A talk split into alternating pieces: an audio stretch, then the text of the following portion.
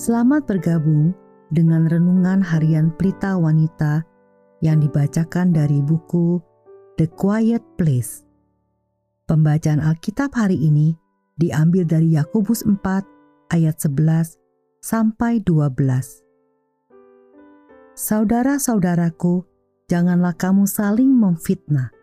Barang siapa memfitnah saudaranya atau menghakiminya, ia mencela hukum dan menghakiminya. Dan jika engkau menghakimi hukum, maka engkau bukanlah penurut hukum, tetapi hakimnya.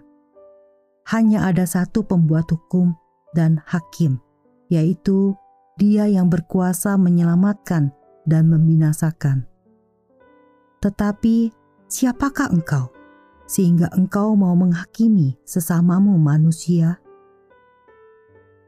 Ayat kunci hari ini adalah dari Yakobus 4 ayat 11. Saudara-saudaraku, janganlah kamu saling memfitnah. Barang siapa memfitnah saudaranya atau menghakiminya, ia mencela hukum dan menghakiminya. Anti berkat Saya bukan orang yang suka mengutuk orang lain. Tidak pernah. Setidaknya itu yang saya yakini sampai Allah menggunakan ayat-ayat di atas untuk menunjukkan kepada saya bahwa kata-kata kotor tidak sepenuhnya mencakup kosa kata kutukan.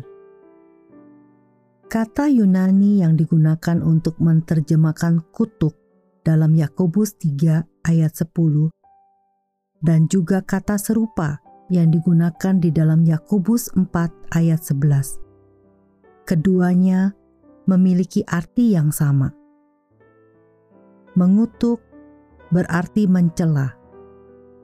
Untuk mengatakan kata-kata yang tidak bijaksana, baik kepada atau tentang seseorang, untuk memberikan anti berkat kepada orang lain. Ini lebih daripada sekedar kata-kata kotor. Ini melukai orang lain dengan lidah kita. Dan Alkitab berkata, jangan lakukan itu. Perkataan semacam ini dapat menyebabkan kerusakan yang tidak dapat diperbaiki terhadap hati dan jiwa orang, menghancurkan mereka di dalam penilaian kita dan orang lain. Kutukan semacam itu juga merupakan salah satu ciri khas gaya hidup orang yang tidak percaya. Itulah yang 1 Petrus 2 ayat 12 katakan. Mengacu pada bahasa semacam ini sebagai perilaku orang kafir. 1 Petrus 3 ayat 9 mengatakan demikian juga. Membandingkan kelakuan orang Kristen dengan mereka yang membalas kejahatan dengan kejahatan atau caci maki dengan caci maki. Bagi orang percaya, mengutuk orang lain dengan mengatakan yang jahat tentang mereka berarti berperilaku sama seperti seorang ateis.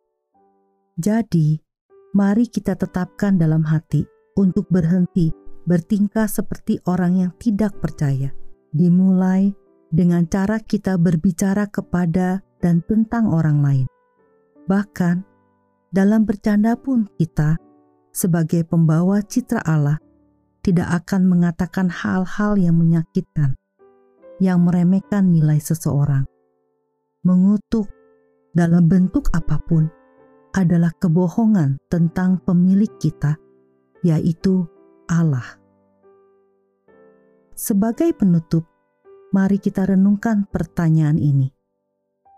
Apakah Anda berhutang kata-kata maaf kepada seseorang karena berbicara jahat tentang mereka, mintalah Allah untuk berbicara berkat melalui Anda saat Anda berbicara kepada dan tentang orang lain hari ini.